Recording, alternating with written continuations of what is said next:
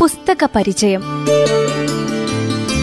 സാഹിത്യ ലോകത്തെ കൃതികൾ പരിചയപ്പെടുത്തുന്നു. നിർവഹണം ഗ്രന്ഥശാല പ്രവർത്തകനായ ഒ എൻ രാജപ്പൻ. എല്ലാവർക്കും നമസ്കാരം. മലയാള ഭാഷാ സാഹിത്യത്തിന്റെ നവോത്ഥാന നായകന്മാരിൽ പ്രമുഖ സ്ഥാനം വഹിച്ച കേരളവർമ്മ വലിയ കോയിത്തമ്പുരാന്റെ ഒരു പ്രമുഖ കൃതിയെ ആണ് ഇന്ന് ആസ്വാദക സമൂഹത്തിന് മുൻപിൽ പരിചയപ്പെടുത്തുന്നത്.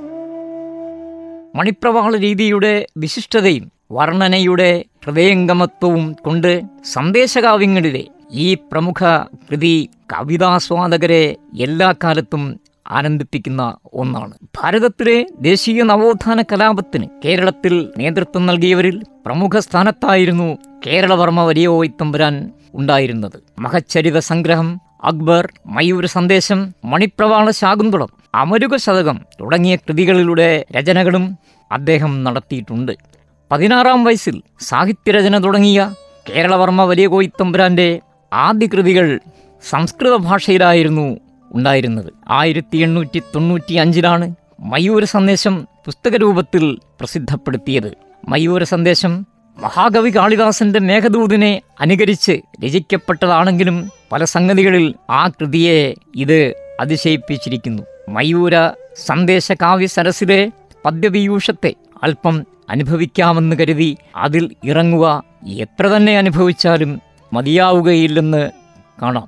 അല്പനേരമൊന്ന് നിൽക്കാമെന്ന് കരുതുന്നയാൾ അനേകം നാൾ അതിൽ തന്നെ കിടന്നു പോകും അതിൽ എത്ര തന്നെ നീന്തുക തളർച്ചയുണ്ടാകുന്നില്ല. അതിൽ എത്ര തന്നെ മുങ്ങിയാലും മതിയാവുകയില്ല. എത്ര തവണ വായിച്ചാലും മടിപ്പ് തോന്നാത്ത വിധം ഒരു കൃതി ആധുനിക കാലത്തുണ്ടെങ്കിൽ അത് മയൂര സന്ദേശകാവ്യമാകുന്നു എന്ന് നിസ്സംശയം തന്നെ പറയാം. ഇതിലെ മണിപ്രമാള രീതിയുടെ വിശിഷ്ടതയും വർണനകളുടെ മനോഹാരിതയും സഹൃദയ ലോകത്തെ എപ്പോഴും ആനന്ദിപ്പിച്ചുകൊണ്ടേയിരിക്കുകയാണ്. എന്നാൽ അനുകരണ കൃതിയാണെന്ന് പറയുന്ന പ്രശംസകന്മാരും ഭാഷാ സമൂഹത്തിൽ ഉണ്ട്. ഏവം നീ താൻ അമൃതമധുരം ചൊല്ലവേ പല്ലാങ്കി. സാവന്നീടും ഉതുകമുടടുത്തയത്രയും ചിത്രമോടെ ഭാവം നന്നായി തെളിയുമടിവേ എനിക്കു വേലായുധൻ താനീ വണ്ണമ്മേ ശുഭമരുളിയെന്നാർത്തി വിട്ടോർത്തിടും സ. ഇല്ല ത്രാ താ എന്നീ വ്യഞ്ജനങ്ങളുടെ ആവർത്തി കൊണ്ടാണ് ഇവിടെ അദ്ദേഹം ശബ്ദഭംഗിയെ സൃഷ്ടിച്ചത്. പക്ഷേ സാ വന്നീടും എന്ന് മട്ടിട്ടുള്ള മണിപ്രമാള ഘടന ഇന്നത്തെ വായനക്കാരന് അരോചകമാണ് എന്നും പറയേണ്ടിയിരിക്കുന്നു. ഇവിടെ ഭാവത്തിനെന്ത് കോട്ടം പറ്റിയെന്ന് അന്വേഷിക്കണം. സന്ദേശകാവ്യങ്ങളിൽ ദൂതുമായി സഞ്ചരിക്കുന്ന മയൂരത്തെ അഥവാ മയിലിനെ സ്വീകരിച്ചതിനെപ്പറ്റി തന്നെ പര്യാലോചിക്കാനുണ്ട്. മഹാകവി കാളിദാസന്റെ മേഘത്തിന് അനേകം അർത്ഥതലങ്ങളുണ്ട്. പ്രകൃതി പുരുഷം കാമരൂപം മഖോനഹ എന്ന് വിവരിക്കുമ്പോൾ ആ മേഘം ഏത് രൂപത്തിന് സഞ്ചരിക്കുന്നവനാണെന്ന് വരികയാണ്. മാത്രമല്ല വേദങ്ങളിൽ പ്രതിപാദിക്കുന്ന ആദിപ്രകൃതിയുടെ അതീശനായ ദേവേന്ദ്രന്റെ പ്രകൃതി പുരുഷനെ കൽപ്പിക്കുകയാണ് അവിടെ ചെയ്യുന്നത്. എങ്ങനെയാണ് മേഘത്തിന്റെ രൂപീകരണം? അന്തരീക്ഷത്തിലെ പൊടിപടലങ്ങളും നീരാവിയും കനീഭവിച്ച് ആണ് അത് രൂപം കൊണ്ടിട്ടുള്ളത് എന്ന് അന്തരീക്ഷ ശാസ്ത്രകാരന്മാർ പറയുന്നു. ഇവിടെ വിരഹത്താൽ പ്രയാസപ്പെടുന്ന യക്ഷന്റെ ബാഷ്പം അഥവാ കണ്ണുനീര് ഖനീഭവിച്ചതാണെന്ന് ഭവിക്കുകയും ചെയ്യുന്നുണ്ട്. യഥാർത്ഥത്തിൽ കനീഭൂത ബാഷ്പത്തെ ആർക്കും എങ്ങോട്ടും പറഞ്ഞയക്കേണ്ടതായിട്ടുമില്ല. അനുകൂല പവനാൽ വഴിയിലൂടെ പ്രയാണം ചെയ്തുകൊണ്ട് തന്നെ ഇരിക്കും. എന്നാൽ മയിലിന്റെ സ്ഥിതി ഇതൊന്നുമല്ല. ശരീരത്തിന് ഭാരമേറിയ ആ സൗന്ദര്യത്തിടമ്പ് ഒരു സഞ്ചാര കുതുകിയേ അല്ല. പറക്കൽ തന്നെ കുറഞ്ഞ ദൂരം മാത്രമാണെന്ന് നമുക്കറിയാം. അതിനാൽ മയിലിനെ വഞ്ചിയിൽ കയറ്റിവിട്ട് മഹാകവി വഞ്ചിയാത്രയ്ക്കാണെങ്കിൽ പക്ഷിരാജൻ എന്തിന്? എന്നാൽ നമ്മുടെ കേരളവർമ്മ വലിയ കോയിത്തമ്പുരാന് ആ പക്ഷി സർപ്പത്തിന്റെ ശത്രുവാണ് എന്നുള്ളതും അത് സ്കന്ധവാഹനമാണെന്നുള്ളതുമാണ് പ്രധാനപ്പെട്ട കാര്യം. പാശ്ചാത്യ മഹാകവികളിൽ പ്രമുഖനായ വേഡ്സ് വേഡ്സ്വർത്ത് പറഞ്ഞതുപോലെ വികാരത്തെ ജീവസ്പന്ദനത്തോടെ മനസ്സിന്റെ അടിത്തട്ടിലേക്ക് കടത്തിവിടൽ. Carried alive in the heart by passion എന്നും നമുക്ക് ഇവിടെ കാണുന്നില്ല. എന്നിട്ടും ഈ കവിത മനോഹരമായി മാറുന്നു. ഇത് നവകാൽപ്പനിക കാലഘട്ടത്തിന്റെ സ്വഭാവവിശേഷത്താലാണ് വന്നു ചേർന്നത്. അന്നാകട്ടെ രസാത്മകതയേക്കാൾ രൂപസൗന്ദര്യമാണ് ആസ്വാദകരുടെ ആകർഷണത്തിന് കാരണഭൂതമായത്. വലിയ തമ്പുരാന്റെ ജീവിതാനുഭവം കാവ്യവിഷയത്തിന് നിദാനമായി എന്ന് തന്നെ പറയാം. മധുരകാരിതമായ മണിപ്രവാളത്തിൽ വാർന്നൊഴുകുമ്പോൾ ജനങ്ങൾ ആനന്ദത്താൽ മതി പറന്നു പോകുന്നു. മഹാകവി കാളിദാസനാണെങ്കിൽ എല്ലാം കാമിയുടെ കണ്ണിലൂടെ മാത്രം കാണുന്നു. ഉജ്ജയിനിയിലെ സുന്ദരിമാർ തങ്ങളുടെ ചുരുണ്ട മുടികളെ തലോടി സുഗന്ധിതമാക്കുന്നത് കാമിയുടെ കാഴ്ചകളിലൂടെയാണെന്ന് കാളിദാസൻ പറയുന്നു. കേരളവർമ്മയ്ക്ക് അത്തരം നിർബന്ധമൊന്നും ഉണ്ടായിരുന്നില്ല. ചിട്ടപ്പടി വർണിക്കുന്നത് കൊണ്ട് മാത്രം അദ്ദേഹം സംതൃപ്തനായി. ഈ പറഞ്ഞതിൽ നിന്നും മാർഗവർണന ആകെ വിരസമല്ല എന്ന് തന്നെ കാണാം. മയൂര സന്ദേശ കാവ്യത്തിന്റെ പൂർവഭാഗം ഇങ്ങനെ തുടങ്ങുന്നു. ശ്രീമാൻ വഞ്ചിക്ഷിതിപതി ഭുജങ്കർഷജൻ ലക്ഷ്മിയാകും. സാമാന്യം വിട്ടെഴുമൊരു ഗുണാഭോഗയാം ഭാഗിനേയും. പ്രേമവാസി പ്രിയതമ വിയോഗത്തിനാൽ അർത്ഥരാക്കി സീമാതീതെ കഥനജലധൗ കേരളം തള്ളിവിട്ടേൽ എന്നാണ് പറഞ്ഞത്. വഞ്ചിനാടിന്റെ അധിപൻ ശ്രീമാൻ വഞ്ചിരാജൻ അഥവാ ഭുജങ്കർഷജൻ ആയില്യം തിരുനാൾ മഹാരാജാവ്. ആയില്യം എന്നാൽ സർപ്പം.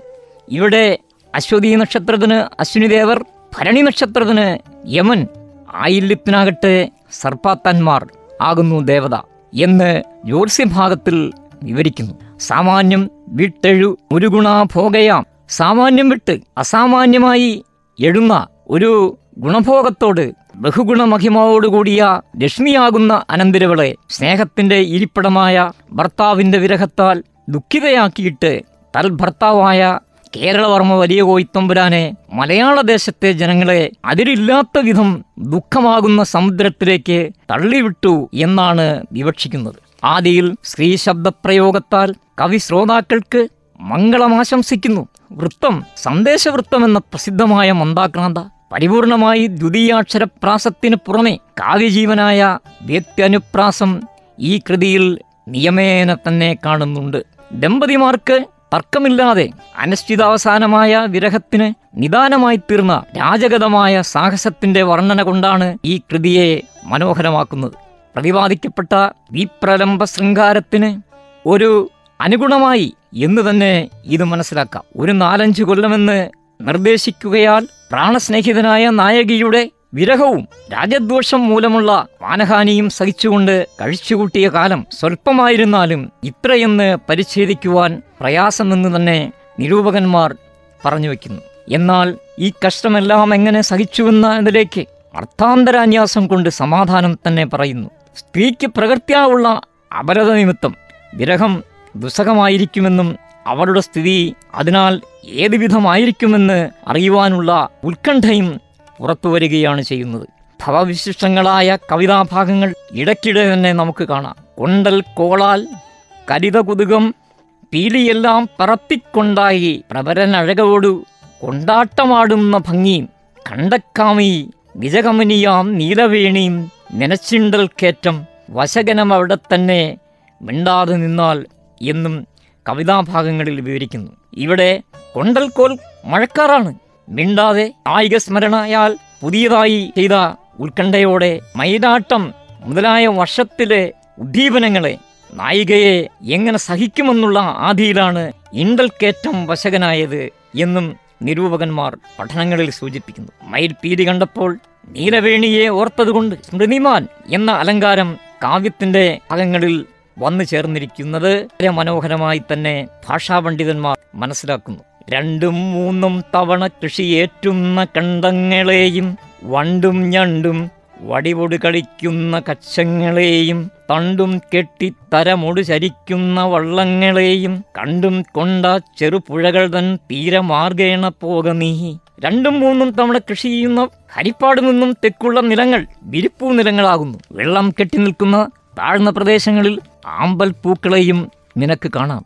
അതുകൊണ്ടാണ് വണ്ടുകൾക്ക് ഇവിടെ പ്രസക്തിയുള്ളത്. എന്നാൽ ഇടത്തോടുകളിൽ കൂടി തണ്ടുകെട്ടിയ വള്ളങ്ങളിൽ പ്രഭുക്കന്മാർ സാധാരണ സഞ്ചരിക്കാറുണ്ടെന്ന് ദൂതനെ കേരളവർമ്മ വലിയ ഓയ്ത്തമ്പുരാൻ ഇവിടെ ഓർമ്മിപ്പിക്കുകയാണ്. ഈ വർണനയിലൂടെ മയിൽ കായംകുളത്ത് കായൽ വഴി പോകാതെ സ്വല്പം കിഴക്കോട്ട് വന്ന് മറ്റൊരു വീക്കിലൂടെ പോകണമെന്നാണ് കവിയുടെ ഉദ്ദേശമെന്ന് നമുക്ക് മനസ്സിലാകുന്നു. തുടർന്നും മനോഹരമായ കവിതാഭാഗം പറയുന്നത് ഇങ്ങനെയാണ്. വഞ്ചി ക്ഷോണിക്കൊരു തിലകമാപുരത്തേക്ക് പോകും. വഞ്ചിക്കൂട്ടം വരുമളവിലത്തോട് വാരത്തൊതുങ്ങി. വഞ്ചിക്കേണം വളരെ മരനീരുള്ളിലുണ്ടാകമൂലം വഞ്ചിത്ത ഭ്രാന്തഴും അരയരും നാവിക കയ്യരെ നീ.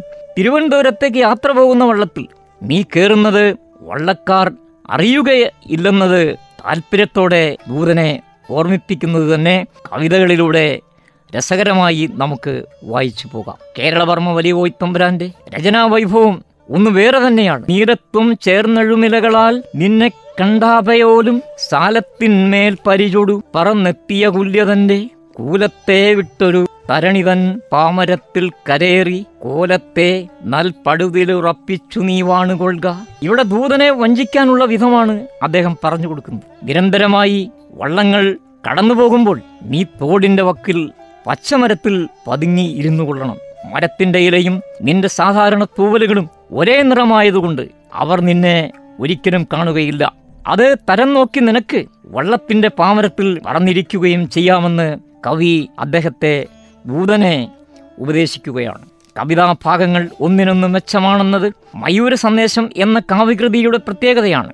കണ്ടാൽ ആർക്കും കൃതകപതകം തന്നെയാണെന്നതല്ലാതുണ്ടാകല്ല. മനമതിൽ മറിച്ചെണ്ണമൗവെണ്ണമായി മിണ്ടാതെ കണ്ടതിനു മുകളിൽ ചേർന്നു ചേർന്നാർന്ന നിന്നെ കൊണ്ടാടും കണ്ടിരുകരയിലും നോക്കി നിൽക്കുന്ന ലോകം. വെറും അലങ്കാരത്തിനായി ഉണ്ടാക്കി വെക്കുന്ന ഒരു പക്ഷി പ്രതിമയാണെന്ന് നിന്നെ ലോകം കണക്കാക്കുമെന്ന് കവി പറയുന്നു. നിന്റെ വൈഭവവും അരയരുടെ മൂടത്വവും ഓർത്ത് വിസ്മയിക്കുകയും നിന്റെ രൂപസൗന്ദര്യത്തെ കണ്ട് അഭിനന്ദിക്കുകയും ചെയ്യും എന്നും കവി ദൂതനെ ഓർമ്മിപ്പിക്കുകയാണ്. മലയാള ഭാഷാ ശാസ്ത്രത്തിന്റെയും സാഹിത്യമണ്ഡലത്തിന്റെയും പ്രമുഖനായ എ ആർ രാജരാജവർമ്മ പറയുന്നു മയൂര സന്ദേശത്തിന് ഏക സന്ദേശത്തെക്കാൾ ഒരു മാറ്റ് കൂടുകയില്ലയോ എന്നാണ് എന്റെ തർക്കം.